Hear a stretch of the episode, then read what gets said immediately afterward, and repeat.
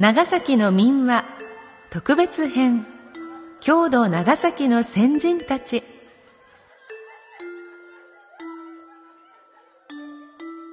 NOC、NOCS 長崎卸センターがお届けするポッドキャスト長崎の歴史シリーズ。このシリーズでは高吉松雄一著作我らの長崎県郷土の偉人から歴史上著名な方それぞれの地域で記憶され、尊敬されている方々のエピソードを集め、全10話、長崎の民話特別編、郷土長崎の先人たちとして配信するものです。このポッドキャストは、500年近く外国交易が行われ、西洋や中国の先進的な学問、文化が流入した長崎の地に芽吹いた尖閣者、先駆者、そして身をもって郷土に尽力された方々の自歴を紹介しようという試みです。郷土長崎の先人たちの業績を語り継ぎ、子供たちの今後の人生の糧になればという企画です。なお原作は昭和30年に出版されており、地名、産物、価値観などで現在とは相違するところがあります。必要に応じて地名、産物などについては修正または省略を。語彙や言い回しについては、現在の時点で適当と思われる言葉に言い換えている部分もございます。できるだけ原作から感じられる風合いを残すように心がけたつもりです。あらかじめご容赦いただければ幸いです。読み手は歌の種でありたい。山田睦美です。最後までお付き合いください。この配信はこの企画の趣旨をご理解いただきました、匿名の徳鹿様、足長おじさんのご協賛により、NOC 長崎卸センター、NOCS 長崎卸センターサービスがお送りいたします。今回は表題の著書から大村市にちなんで、大村彦右衛門泣き柱と少年古酒浜田金吾の巻を朗読させていただきます。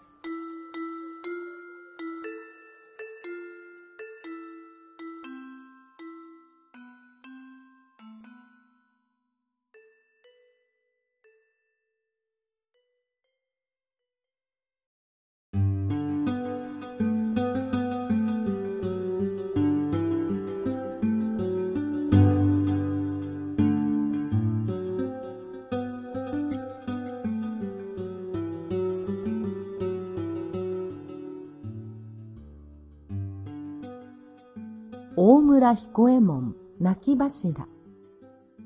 八重桜で名高い大村公園は、元の大村城市で、今でも城は立派に残っていますが、これを築いたのは、大村家中高の祖と言われる大村義明公でした。この義明公の後を継いだ住頼は、わずか3年で亡くなりました。まだ28歳の若さの上、この頃は領内にキリシタンが押さえつけられていた頃だったので、これを恨んだキリシタンに毒殺されたのではないかとの噂が飛んだほどでした。そうして一子松千代はわずか2歳の赤ん坊だったのです。領内はにわかに雲がかぶさったように暗くなってきました。はて、困ったものだ。千君が亡くなられて後付きの君が幼い時は家は断絶。領地は没収とは幕府のきつい掟だが、と家臣は皆困り抜いていました。この時、どうかして大村家が続くようにせねばならぬ、と立ち上がったのが家老の大村彦右衛門でした。彼は彦次郎と名乗った少年の頃から優れた知恵を表しています。天正14年、まだ18歳の時のことです。長与村の地頭の長与住和という者が、そこの浜城に立てこもって背いたことがありました。これを征伐に行ったのが大村住常です。50人ばかりの兵を引き連れて、夜討ちにかかりましたが、何分9月の半ばの暑さで、皆、喉がカラカラに乾いて困りました。この時誰かが、梅干し梅干し梅干しと大声に叫んでかけていくのです。これを聞いて皆は思わず唾をぐっと飲み込んで進んだので、敵の砦を難なく落とすことができました。この梅干し、梅干しと叫んだのが彦次郎だったのです。朝鮮の駅には旗本として、吉明公に従い、大村勢を引き連れて出陣し、また関ヶ原の戦いには、石田三成の計りごとを見破って家康に味方しました。戦が終わるといち早く家康に面会して、無事大村領を保つことができました。住忠が名高いキリシタン大名だったので、その子の義明が、まだキリスト教を信仰していないかと、幕府が疑いをかけられた時でも、領内のキリシタン寺を焼き払って疑いを解きました。しかし、さすがの彼も、今度ばかりは腕を組み考え込みました。その頃、よその国にも後継ぎが幼かったため、藩は潰され、侍は浪人しているところがあったのです。この上は、陽君を抱いて、江戸へ登り、直々に大老にお願いするより他にない。彦右衛門がこう心に決めると、時も時、大切な松千代が病気になってしまいました。しまった。時期が遅れると、いよいよ面倒なことになる。と思いながら、城中から自分の家に帰ってきました。部屋に入ると、まだ生まれたばかりの赤ん坊の亀千代がすやすやと布団にくるまって眠っています。彦右衛門はその寝顔をしばらくじっと見ていましたが、やがて何事か心を消した様子で、次の仏間に入ってお豆苗をあげました。そうして目をつむって、どうか大村六万の領民のために我が君の病を治させたまえ。後目、相続の願いが叶いました暁には、亀千代の一命をも捧げます。とお祈りしました。その願いの会があったか、いよいよ江戸へ出立の日になると、松千代の病も軽くなりました。そこで、陽君と共に、富永四郎左衛門、松浦左近の二人を連れて登ることにしました。時に、天和六年の正月二十一日。雨風の強い日でした。江戸へ着くと、翌日はすぐに江戸城に登って、老中の本田幸助之助、堺歌の神に願い出ましたが、天下の掟は曲げられぬ、となかなか聞き届けそうにもありません。その上に、急に大阪城白武神の命令が大村藩にも下ったのです。大阪城の修理は今までは6万石以上の大名に限っていた。2万7千石の大村の商藩に命ぜられるとは弱り目にたたり目じゃ。と思ったけれども、潔くお受けすることにして、松浦左近を急ぎ大村へ下らせました。かねてから仲が悪かった平戸の松浦家からは、わずか2歳では物の役に立ちますまい。どこからか養子を迎えられては、と進めてきました。養子を迎えると、領土は竹のものになるに決まっているのです。こうしているうちに、虚しく半年は経ってしまいました。しかし、彦右衛門も辛抱強く江戸に頑張って、あらゆる手立てで願いを続けていました。ある日のことです。今日も陽君を抱いて、老中部屋に現れた彦右衛門は、頭を下げて、願いの筋を述べながら、時々松千代の着物に手を入れてお尻をつねりました。松千代は大きな声で泣き出します。これ泣かすなやかましい。陽君もこのように切ない思いでおられます。お許しが出るまでは彦右衛門、この座を立ち去りません。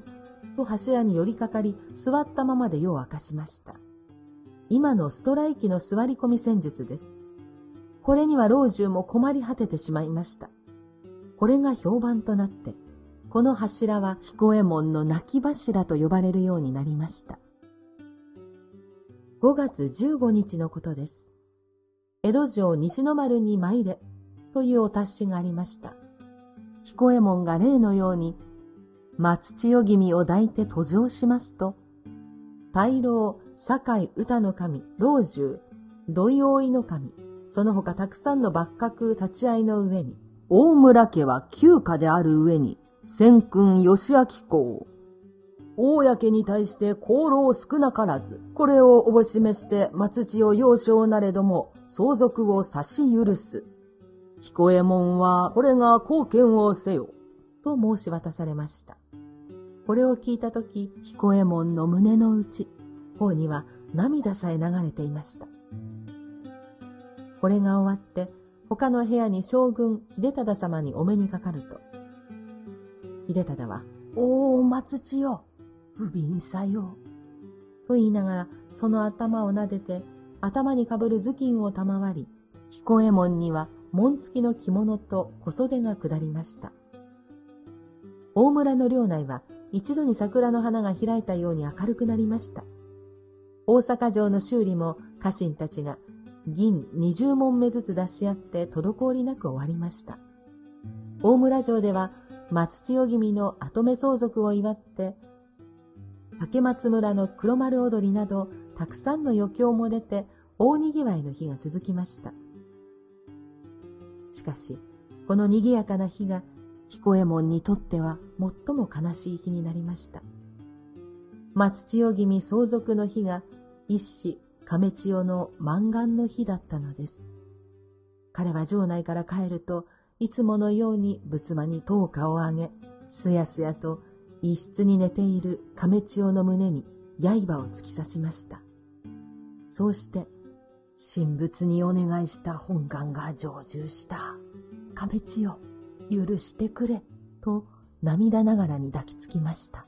かくして万事2年、1659年の11月、90歳をもって世を終えましたが、彼は実に住忠から住信まで4代に仕え、大村藩切手の大行進で、仙台の伊達明、福岡の栗山大仙と並び、天下の三家老と言われました。大村前船津の丘の上には、父の彦右衛門の大きな墓の傍らに、陰号と京保三年12月15日大死と記された亀千代の墓が立っています。その入り口には、身代わり観音と呼ばれる観音様が立っていて、美しい花が挙げられているのです。少年古酒、浜田金吾。明治元年のことです。西郷隆盛と勝海舟の二人の江戸高輪屋敷での相談で、徳川氏の江戸城は無事に明け渡されました。そうして天下を治める権力は明治天皇の手に帰ってしまったのです。新しい明治時代の幕は切って下ろされました。けれどもこれで収まらなかったのは諸国の大名たちです。特に長い間徳川の恩になっていた東北の仙台、会津、庄内などの諸藩は剣を取り訪問を開いて新政府に立ち向かったのです。この中にただ秋田藩だけは政府型であったので、領内はすっかり賊軍に囲まれてしまいました。秋田藩を救えという声は国内のあちこちに起こって救援隊は組織され出しました。大村の大山公住広は元より勤王派で早速欧州征伐の兵を繰り出しました。時に明治元年6月、大村の兵は続々欧州に乗り込んで平方、泉と各地に勇ましく戦いました。しかし、敵はなかなか強く、法隊長の淵山菊蔵は負傷するありさまでした。兵の数が足りません。どうか今少し兵を送ってください。と秋田から使いが来ました。よし、救援隊を送ろう。と大山公は希望者を募りました。お母さん、私をぜひ秋田へやってください。私は今日の日のため、毎日連兵場で新軍太鼓の稽古に励んでいたのです。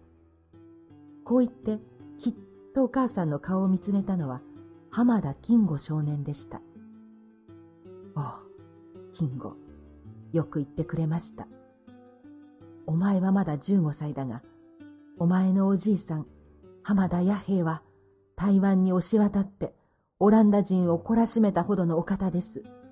どうか、先祖の名を恥ずかしめないようにしてください。嬉しい。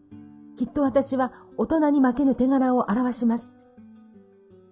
金吾は強い決心の色を眉の間に表しました。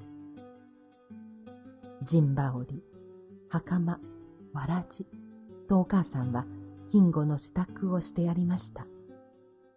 隊長は大村屋門、軍艦が深沢南八郎、小隊長の中には竜とあだ名された見客の芝江雲八郎もいて、総勢は326名でした。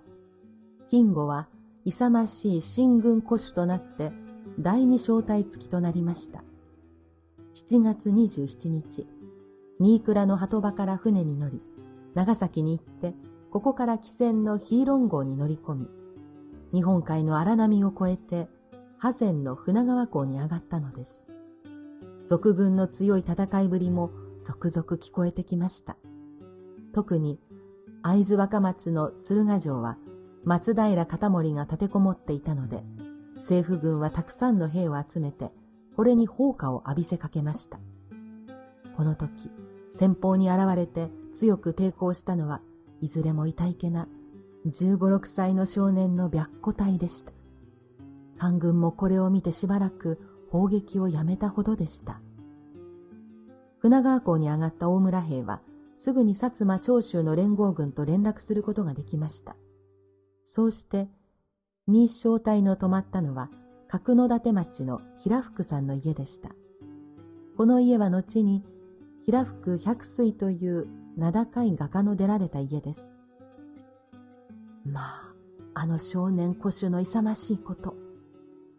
金吾少年はたちまち町中の評判になって、見物するために人々が家に押しかけてくる始末でした。特に可愛がってくれたのは、ここの家のお母さんでした。いよいよ合戦という前日になると、今夜はたくさんご飯を食べておやすみなさい。とこう言って、翌日の弁当も特別に用意してくれました。夜が明けると、暗いうちからいよいよ狩場野に向かって出発することになりました。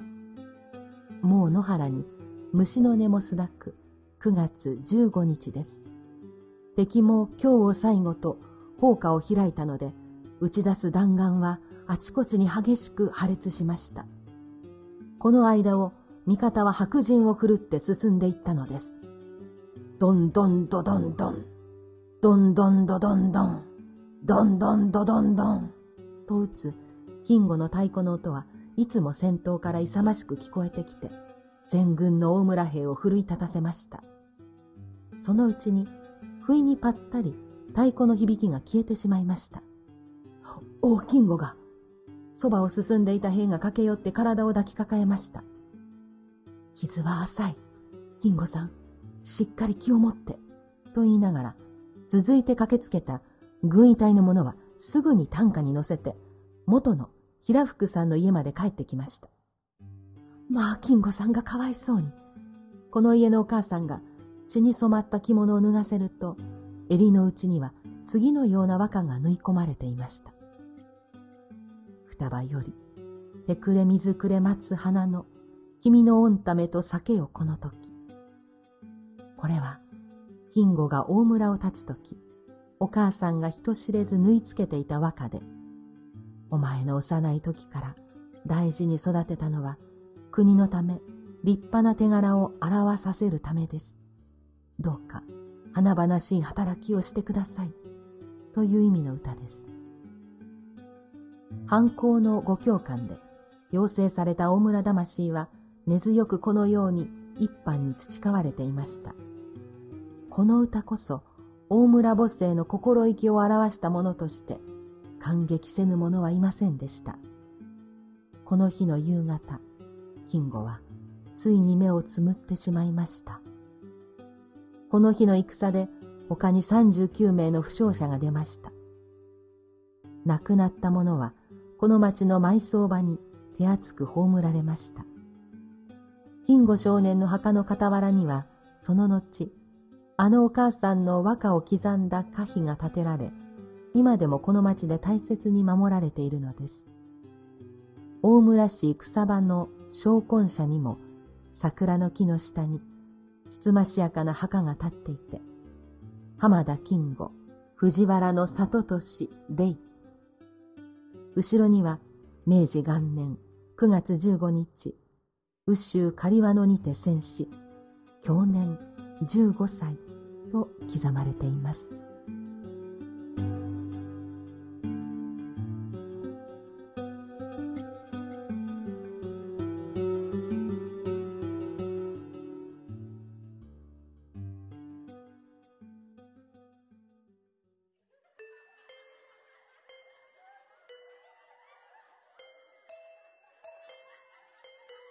今回のお話いかがでしたでしょうか？